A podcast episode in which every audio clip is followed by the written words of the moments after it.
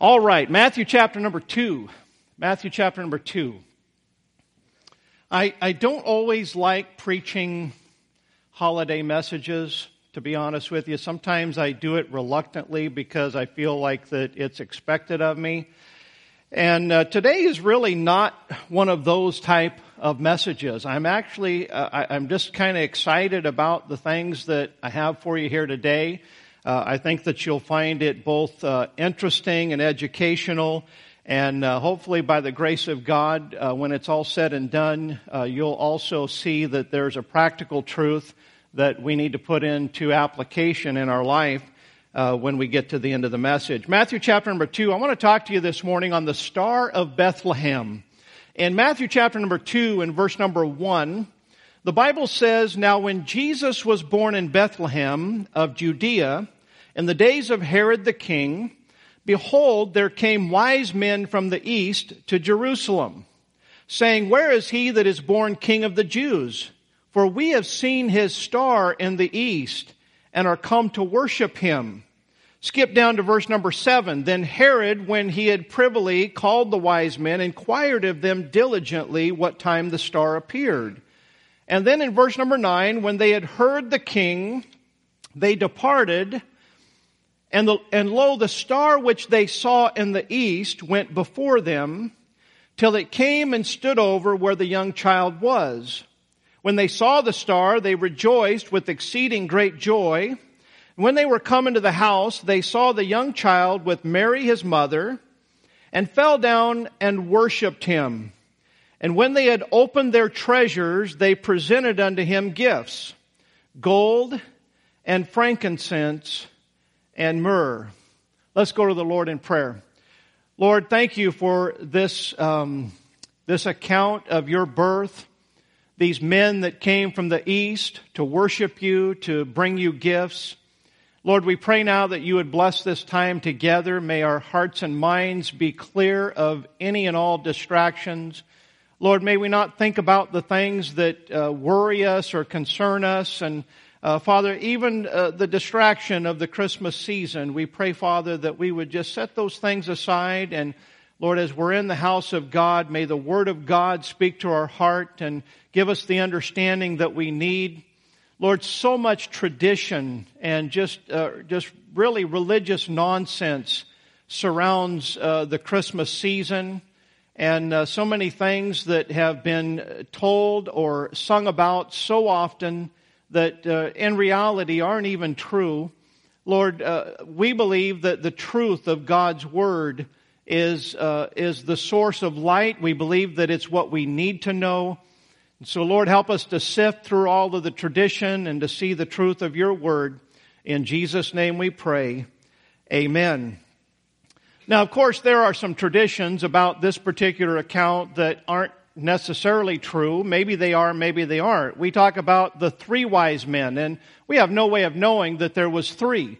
It could have been two, it could have been 40. We really don't know. It just says wise men from the east. Now, speaking of the east, we don't know how far east that they came from uh, we sing a Christmas song, We Three Kings of Orient are. Of course, Orient being the far east, and they were from a long ways away, if indeed that was true. But once again, we don't know if they came from the Orient. We just know that there were multiple men that were referred to as wise men, and they came from the east. And so obviously there are some traditional things that may or may not be true according to the Word of God. But what an interesting contrast between the account of Jesus' birth as we compare the Gospel of Matthew with the Gospel of Luke. You know, in the book of Matthew, Jesus is presented as the King. In the book of Luke, however, Jesus is presented as the Son of Man. One is representing his royalty, uh, the other is representing his humanity. And you know, I find it interesting that even in the Christmas story, that the wise men are presented, they're kings from the, well, we call them kings. We don't know if they were, but they came from the east and they brought gifts and they worshiped him. That, to me, demonstrates royalty. Whereas in Luke's gospel, the Son of Man, we find just lowly shepherds. I mean, the kind of people, I can't relate to wise men. That sounds a little bit, uh, a little bit condescending of myself. But, you know, some of these men that are highly educated and are, uh, you know, are of renown. I, I just, I came from Idaho, Taterville. I mean, I came from a town that most of you had never heard, never heard of. My son Josh was telling me about, um, about somebody. He went into a store and was talking to this man, and and the, the guy said, um, "Yeah, well, actually, he said I'm from Idaho." And Josh says, "Really? That's cool. I'm from Idaho." And he said, "Whereabouts in Idaho?" He said, "Well, you know," he said, uh, it, "It's kind of in the Boise area, but you, uh, you, I'm sure you haven't heard of it. It's a little town called Nampa." And Josh goes, "That's the town I grew up in." You know, what a small world that here's somebody that he bumps across, bumps into in Asheville and here they, um, they, they're from the same town. That's very interesting. And I had a point in all this and I forgot what it was. Seriously. Shepherds. Yeah. I can relate to shepherds, can't you? I can't relate to wise men of royalty that have gold and frankincense and myrrh. Boy, that's way out of my league. But Jesus as the Son of Man and these lowly shepherds coming to worship Him, I can certainly find, uh, find some kind of common ground. And so really the, the, the contrast is not just coincidental, it is providential in the account of Matthew's gospel compared to Luke's gospel. As I already inadvertently said, that uh, these wise men uh, are traditionally called kings, and we can trace that back to around the third century. And some people say that it's because of the following prophecies. And so, uh, just I think it's interesting. Let me present to you some things in the scripture that may potentially refer to these wise men as kings. In Psalm 72, and verse number nine, it says, They that dwell in the wilderness shall bow before him, and his enemies shall lick the dust. Verse number 10, the kings of Tarshish and of the isles shall bring presents. The kings of Sheba and Seba shall offer gifts. Yea, all kings shall fall down before him. All nations shall serve him. And so there's maybe a few little indicators. We've got some kings perhaps coming from the east. They're falling down before him and they're bringing presents. Also in the book of Isaiah, chapter number 60, you're welcome to turn there. You're welcome to look on the screen. In Isaiah 60 verse number 1, it says, Arise, shine, for thy light is come and the glory of the Lord is risen upon thee. For behold, the darkness shall cover the earth, and gross darkness the people. But the Lord shall arise upon thee, and his glory shall be seen upon thee. And the Gentiles shall come to thy light, and the kings to the brightness of thy rising. Lift up thine eyes round about and see all they that gather themselves together, they come to thee. Thy son shall come from far. Thy daughter shall be nursed at thy side. Then shalt thou see and flow together, and thine heart shall fear and be enlarged, because the abundance of the sea shall be converted unto thee. The forces of the Gentiles shall come unto thee. The multitude of camels shall cover thee. The dromedaries of Midian and Ephah and all they from Sheba shall come. And so a lot of things here, it's like, well, we could go into all kinds of studies. But then notice at the end of this prophetic passage, they shall bring gold and incense, and they shall show forth the praises of the Lord. And so I think that there is certainly potential that these prophetic passages of scripture have a reference to the first coming of the Lord Jesus Christ. And so we're talking about the Star of Bethlehem. I want to ask you a question here this morning. What was the star? I don't know if you've ever thought about it before. We see Christmas cards where you find the manger scene or perhaps these three kings uh, in royal apparel and they're uh, bowing before a, a, a, baby in a manger. And, and by the way, I, I wanted to mention this, and this I'm absolutely sure about. By the time that these wise men show up to worship the baby Jesus, he is no longer in a stable in a manger. The Bible says, we read it, that they came to the house where he was. So the wise men come a little bit later, and I hate to mess up your nativity scene in your mind, but you know, sometimes truth really wreaks havoc on sentiment. W- wouldn't you agree?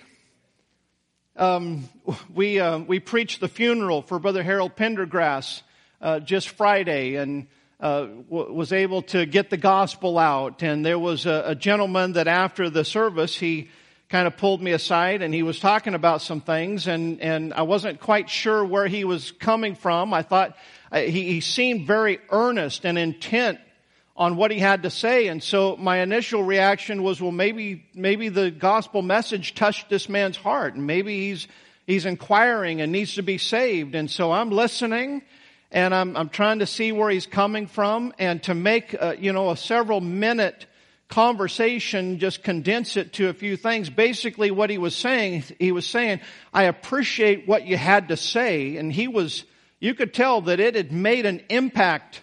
And he said, you know, most funerals just, the preacher gets up and just talks about, you know, walking on the streets of gold and all of these things. And he started naming, you know, three or four different things that you typically hear at a funeral. And he looked at me and he goes, that's not the way that it's going to be, is it? And I go, yeah, I'm sorry to say no. You know, just because a song touches your heart or a sermon or a story, just because it provides you comfort at that moment, that doesn't mean that it's true. And I have always been of the conviction that the only thing that will bring the right kind of lasting comfort is the truth. And that's why we need to always focus on the truth. And so the nativity scenes that we normally see are certainly not biblical. And let me give you a disclaimer, okay? It, it's kind of like the, the, the Bible teaching of angels that it doesn't mean that you have to be all pharisaical and you don't have to be the, the, the God's policeman and just because somebody maybe doesn't understand or has never heard, you know, when you see a nativity scene, you don't have to go up and say, that's not the way it was. You know, some things really in the big scheme of things don't matter.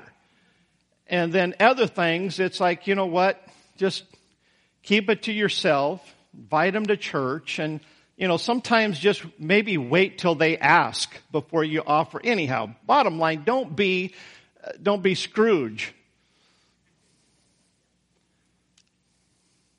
Got quiet in here. Why did it get so quiet?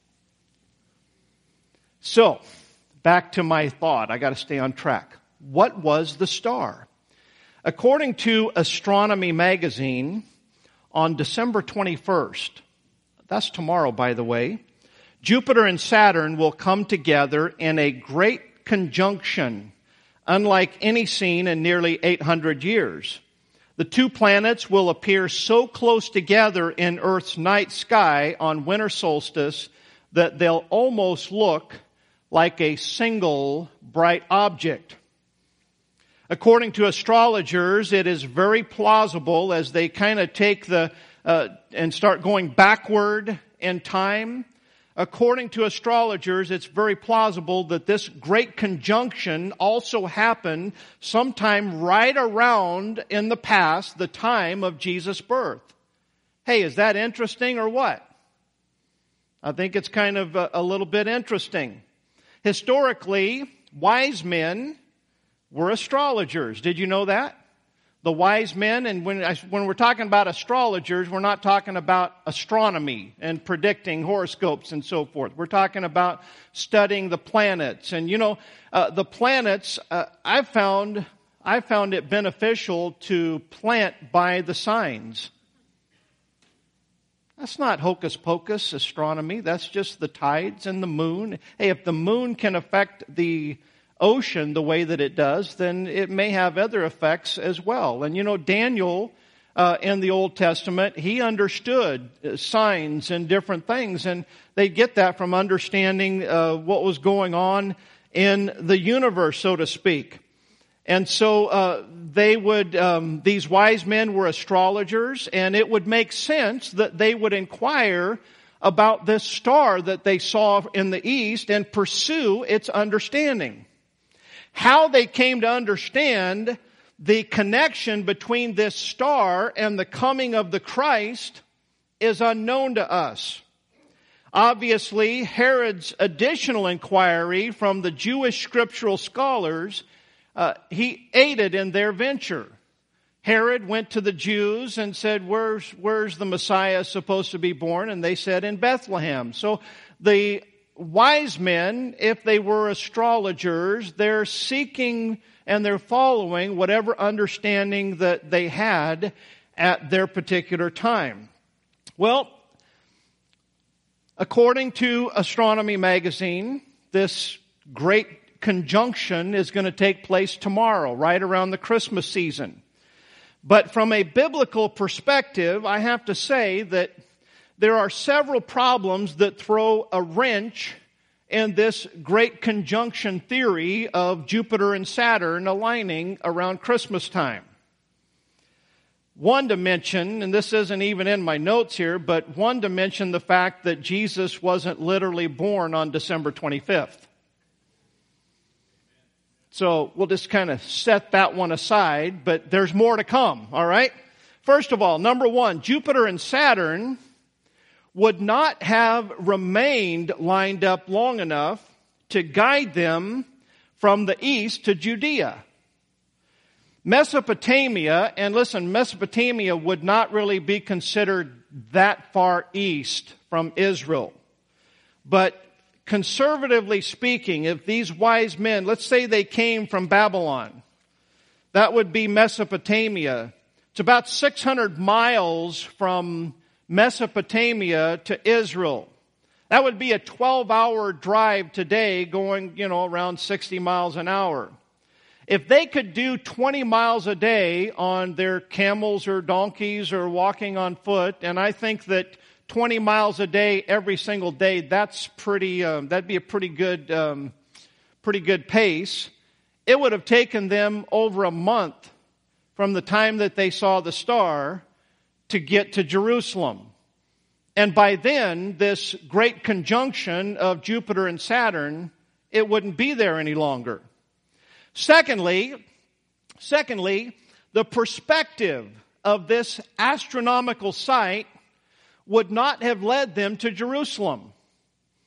Have you ever been driving? I know um, we've driven across Wyoming, and Wyoming's got some mountains and hills, and I can remember one particular time driving at night in Wyoming and looking out ahead at the interstate, and there would be a mountain peak right out in the distance, and right over the top of this mountain peak would be a full moon. And I mean, it would literally, from the perspective of where we were driving, it would look like the moon is getting ready to touch that mountain peak. And you're thinking, it's like, oh man, in just a few miles, that's gonna look awesome. And so you drive and you drive and you, you, you get up to the top of that hill and you crest that hill only to find that the moon is like what seems a gazillion miles away. See, we're talking about perspective. And so if this was Saturn and Jupiter or any astronomical star for that matter, that perspective would not and could not have led them. See, the moon's 238,900 uh, miles away. And so it just, there's no way that that could have led them from wherever they were in the east to Jerusalem. Thirdly, if the star they were following was located in the galaxy, they would not have been able to recognize. Now get a load of this.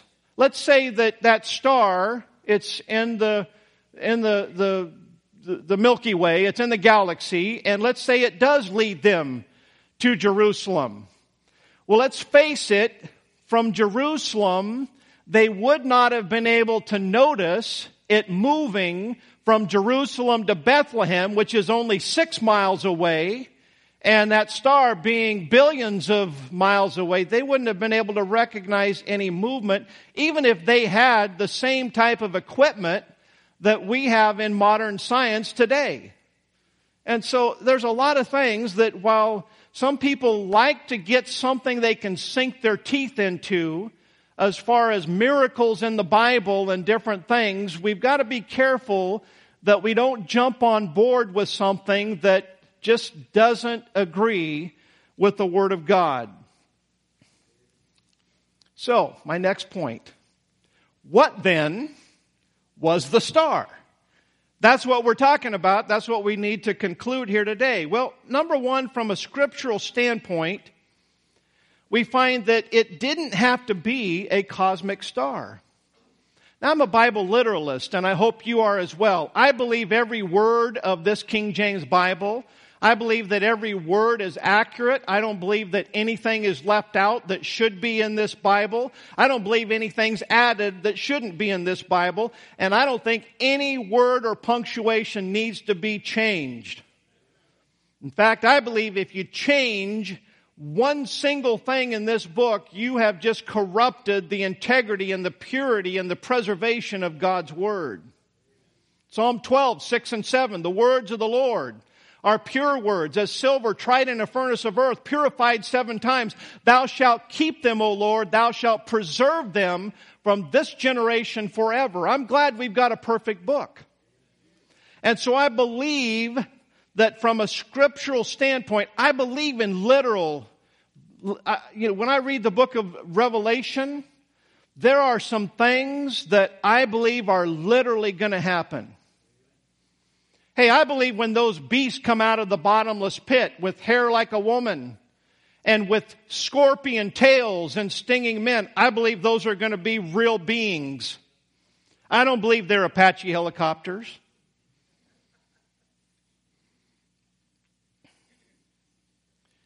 I believe it's literal. But I also believe that there's times in the book of Revelation when John said that he saw the, he saw that woman sitting on many waters, and then it goes on to define or to explain that the many waters represent all of the peoples of the world. And so, yes, there is figurative language in the Bible, but it all has a literal meaning. So we've got to be careful that we rightly divide the difference between the two because there are some things that are said in the Bible that are a matter of human perspective, not doctrinal declaration. Of course, we've been talking about that in uh, weeks gone by. But a scriptural, the scripture doesn't necessarily say that a star has to be a cosmic star. Consider Job 38 and verse number 4. God says to Job, Where wast thou when I laid the foundations of the earth? Declare if thou hast understanding. Who hath laid the measures thereof, if thou knowest, or who hath stretched the line upon it? Whereupon are the foundations thereof fastened, or who laid the cornerstone thereof? Notice in verse number seven, the Lord says to Job, when the morning stars sang together, and all the sons of God shouted for joy. The Holy Spirit gives us not just a clue, but a declaration that those sons of God that are presenting themselves before God in Job chapter number one, God also refers to them as the morning stars. What are they? They are angelic beings. In this particular case, the angels in Job chapter number one are I, I, believe, fallen angels that present themselves before the Lord with their leader, Satan. But these morning stars, the word star here has a reference to an angelic being.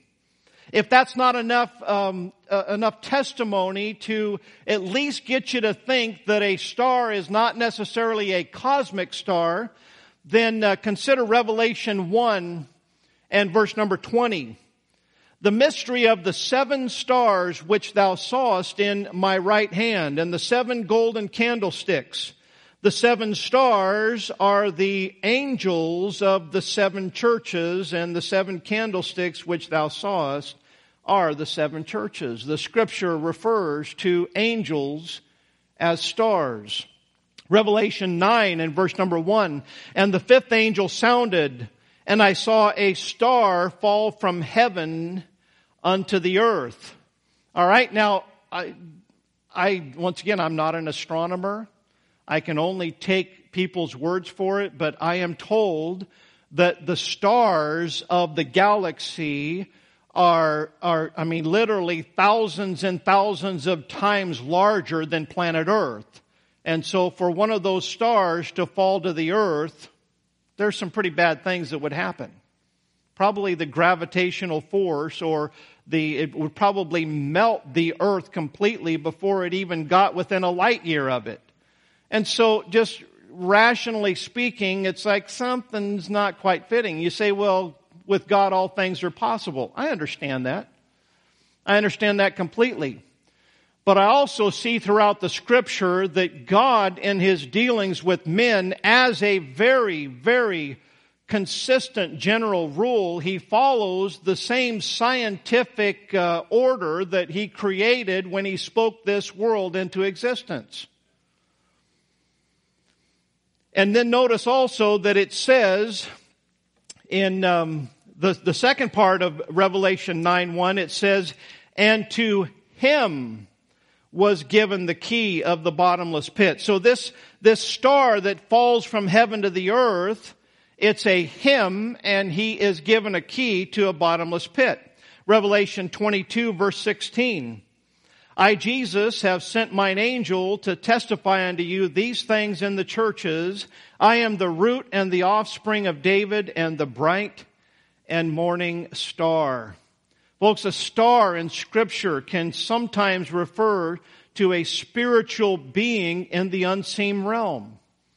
What do we refer to celebrities in our society today? We refer to them as stars. There are stars on the sidewalk in Hollywood and anybody that is renowned and is well known, then they are referred to as a star. So the first thing is obviously, from a scriptural standpoint, a star does not have to be or mean a cosmic star. Secondly, this star in the in uh, the Christmas story narrative that we read is visibly and geographically moved, and then it stopped.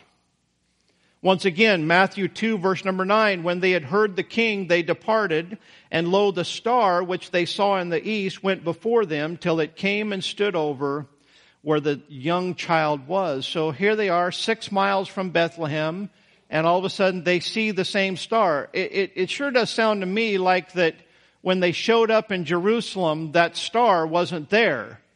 Otherwise, they could have said to Herod, see the star? They saw it from the east. They went to where they saw that it was. It wasn't there. And then when they left Herod's palace after inquiring, they went out and, oh, there it is again. And then it moved and it stopped and it led them that six mile journey from Jerusalem to Bethlehem. And then uh, number three, my third point is that it stands to reason that not everyone could see this star.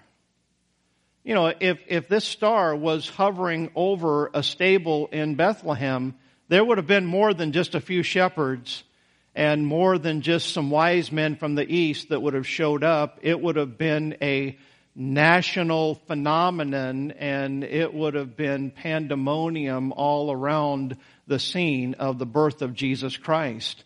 So it certainly appears to me that not everyone could see this star, only the ones to whom God would reveal it. Now, when it comes to angels, wouldn't you agree that angels are in the unseen realm and sometimes God will open up the understanding and the, the, the vision of man. Remember when, um, and, and forgive me, this just came to my mind. Uh, I think it was Elisha when the armies were coming out against and he said to his servant, Lord, open up his eyes. And he said, there's way more for us than for them. And the Lord opened up that servant's eyes and he saw all of the angels out there and their armies that were standing between them and the Syrian army. See, God can open up our mind, open up our eyes to see things in the spiritual realm and uh, it doesn't mean that everybody else is going to see the same things. And so this brings me to my final point here this morning is this. What does it matter? All the things that we've talked about. Is it a cosmic star? Is it an angel? What does it matter? Well, folks, God gives us this record not only as symbolic um, or fulfillment of prophecy, it was angels who audibly gave direction to the shepherds. Now, they gave direction to the shepherds with audible light. Doesn't the Bible say that the entrance of thy words giveth light? And so light can come from God through words. And the, the angels, excuse me, the shepherds saw the angels and they heard the voice of the, the angels when they said, glory to God in the highest on peace, on earth, peace, goodwill toward men. I hope I didn't murder that too bad. And so that was audible light. It was likely, as we've seen, and I believe, an angel who gave direction to the wise men with visible light. Uh, it is the bright and morning star, Jesus Christ, that gives light to every man, every man since the time of the cross. What do you mean by that, preacher? John chapter 12, verse number 32. Have you ever really thought about this verse when Jesus said, And I, if I be lifted up from the earth, will draw all men unto me? In the other gospel, Jesus said, If I be lifted up, I will draw all men unto me. And I've heard so many Christians and so many preachers say, see there, if we will lift up the name of Jesus, then he'll draw people to him. Now, that's not false. There's certainly truth to that. But I have to say that the literal doctrinal meaning of what Jesus is saying is not, he's not referring to our, our worship or adoration of him or even our preaching of him. He's referring to the event that's getting ready to take place, he's going to be hung on the cross. He's going to be lifted up from the earth as he is nailed upon Calvary's cross. And Jesus said, if I be lifted up from the earth, I will draw all men unto me. What do we have there, folks? We have the light of the world, the Lord Jesus Christ, that is bringing light into this world. Folks, I see a, a, a, a, consistent pattern from the scripture, a consistent pattern from observation that light responded to brings more light. How about Cornelius in Acts chapter number 10? God revealed something to Cornelius. He said, I want you to send to Joppa for Simon Peter and he'll come and tell you words whereby you and your house can be saved. Cornelius didn't know how to be saved. He just had that vision. What did he do? He responded to the light that was given to him and he sent his servants and they went and they fetched Peter and Peter came and presented to him the death, burial, and resurrection of Jesus Christ. Cornelius, the first Gentile to be saved, how did he get saved? By responding to the light that was given to him. Listen, most men fail to see the significance of the light that God gives them. Just like the billions of stars, if you've ever looked up at the sky in a in a really clear night, and uh, here in the South we have so much humidity, and there's so many, uh, there's so much population that there's so many lights from the city that kind of cloud that. But listen, I've been on the top of mountains that are about a mile high out west where there's no humidity and there is no other lights and I've looked up and you just see cluster after cluster after cluster of stars that you never could see when you're down in the valley. And you know, you just think, wow, so many, just millions upon millions of little lights in the sky.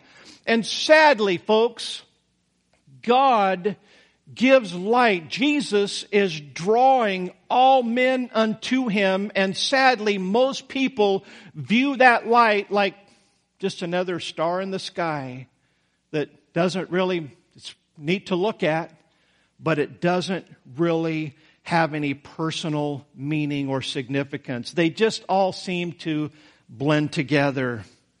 In John chapter 1 and verse number 5, it says, The light shineth in darkness, and the darkness comprehended it not. There was a man sent from God whose name was John. The same came for a witness to bear witness of the light that all men through him might believe. He was not that light, but was sent to bear witness of that light. That was the true light which lighteth every man that cometh into the world. He was in the world and the world was made by him and the world knew him not. Some men respond to the light, but most men are oblivious and don't pay it any attention. God gave these wise men some light and they followed that light from a very far country. God gives us light in America. Think about how much light we have in America today. The wise men traveled over dry, dusty terrain for probably months to respond to that little light that they didn't even know what it meant.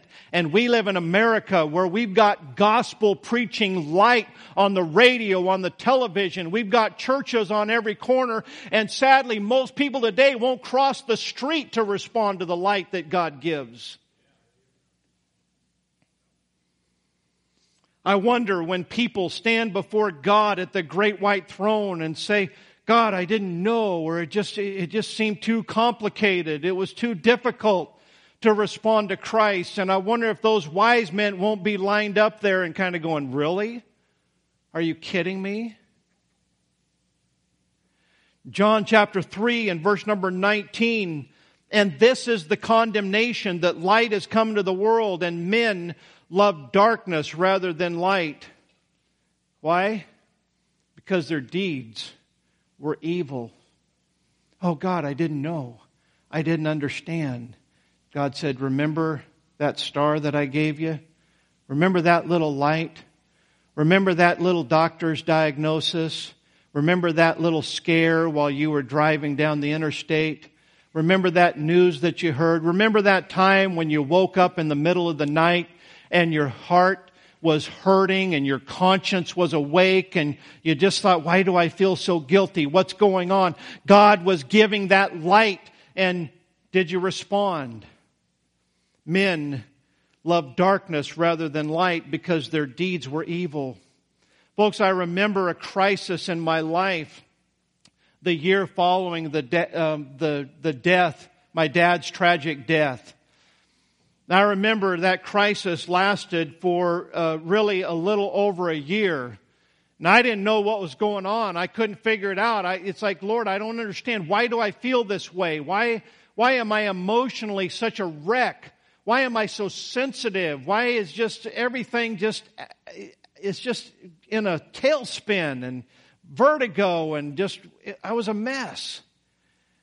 And I, and I, think, well, God, I'm not, I'm not angry at you. I, this just doesn't feel like grief. It's not like I'm just, oh, I want to see my dad so bad. It was the aftermath of losing my dad to that tragic accident. And the aftermath just kept snowballing. And I got to the point where it's like, God, I don't know what to do. I prayed.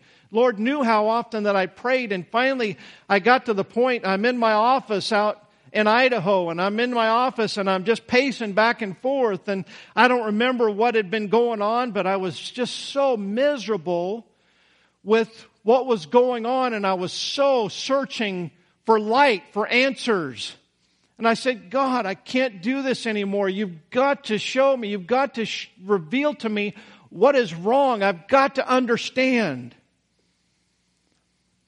And folks, this was not, this was not a, a, physical light, but I looked at, I had this, had about five or six bookshelves in my office and they, they went the corner of my, my office and I looked at this particular bookshelf and I'm just glancing and I think, well, maybe one of those books will help me. I, Lord knows I've been searching in the Bible for answers. And I'm looking at that bookshelf and folks, I'm not kidding. This, this wasn't physical, but it's like one particular book of all of those books in my bookshelf. It, it's almost like it just kind of glowed. And uh, it, whether it glowed or not, I don't know, but I do know that for some reason my attention was just arrested on that one tiny little thin book. And I started walking towards it. And I reached in and I pulled out that book and I go, hmm. I started reading the introduction. God is my witness. I didn't even get through two pages of the introduction. But what that author didn't deal directly with the exact feelings and emotions that I had been feeling, and he addressed it with a scriptural principle that I knew. I knew what it was. I'd probably taught it, but I had never truly applied it to me personally. And within two pages of the introduction, God miraculously gave me the understanding. Why is that, folks? I believe it's because I responded to the light that God was trying to give me. I wonder how often we sit in a church service and God is shining a light in our life and what do we do? We just spiritually, we just sleep through it and we think, you know what? I didn't come to get light. I didn't come to get direction. I just came so that I can check it off my list and go on with my daily life. And the whole time, God has literally stars that are shining, a little light here and a little light there, and He's just waiting for someone that will respond to that light. As I close here this morning, I'd like to ask you a question. Has God placed a star in your life? I can look back and I can, I can count a handful of times, just like the one that I just shared with you, when God put a star in my life. I can tell you times when I rejected that light and I struggled and I floundered and I just, you know, tried to fix it on my own until finally I'd come to the point where it's like, okay, Lord, you've shown me I need to go back and I need to do something about it because my way certainly hasn't worked. I haven't always responded to the light that God's given me. But God has been faithful and He's been patient and I'm glad that He's continued to show me light until finally He got through to me. But I can name you times when I responded to that light and I look back and I go, wow, Lord, you are so real and you, do, you are doing little miracles in my life and things that when you tell it to other people, it just doesn't seem like it's that big of a deal. But to you, to me personally, it's like this star of Bethlehem that led the wise men all the way across uh, all of those countless miles. For me personally, it was that significant. And folks, the light that God gives you can and will be that significant in your life if you'll just simply humble yourself, recognize it. Will you recognize it? Will you pursue it? Think about these wise men, and this is the last thing I want to say here this morning. These wise men, they're pagan. They're Gentiles. They responded to a light. No doubt, maybe their motive was more scientific. It's like, whoa, that's, wow, got, we got to check that out. Cool. It might have started out that way. But once they got there and they started seeing that God was working and they showed up and they saw the baby and uh, the baby there the, in the house and they recognized this is the Messiah, this is the King. They responded to that light, and you know what? You know what they found? Remember when they went home a different way instead of doing what Herod told them to do? You know what they found? They found a new king. And that king was the Lord Jesus Christ. Ladies and gentlemen, if you'll respond to the star that God puts in your life, the light of the Word of God, you'll find that it will lead you to a new king in your life, a savior, a king, a friend, a guide, a comforter. He is all of that and much, much more. But you've got to re- recognize it and you've got to respond to it. In Jesus' name we pray. Lord, please bless our people tonight, this morning. Speak to our hearts and help us, we pray. In Jesus' name, amen. Would you remain seated with your heads bowed and your eyes closed? I, I believe that the Holy Spirit is working here this morning. And, and I just want to ask you to consider is there a star in your life? Is there a light that God is shining? Will you recognize it today? Will you pursue it today? Will you come and find a new king? These wise men brought gold, frankincense, and myrrh.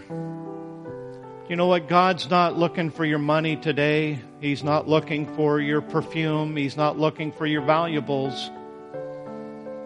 He's looking for you.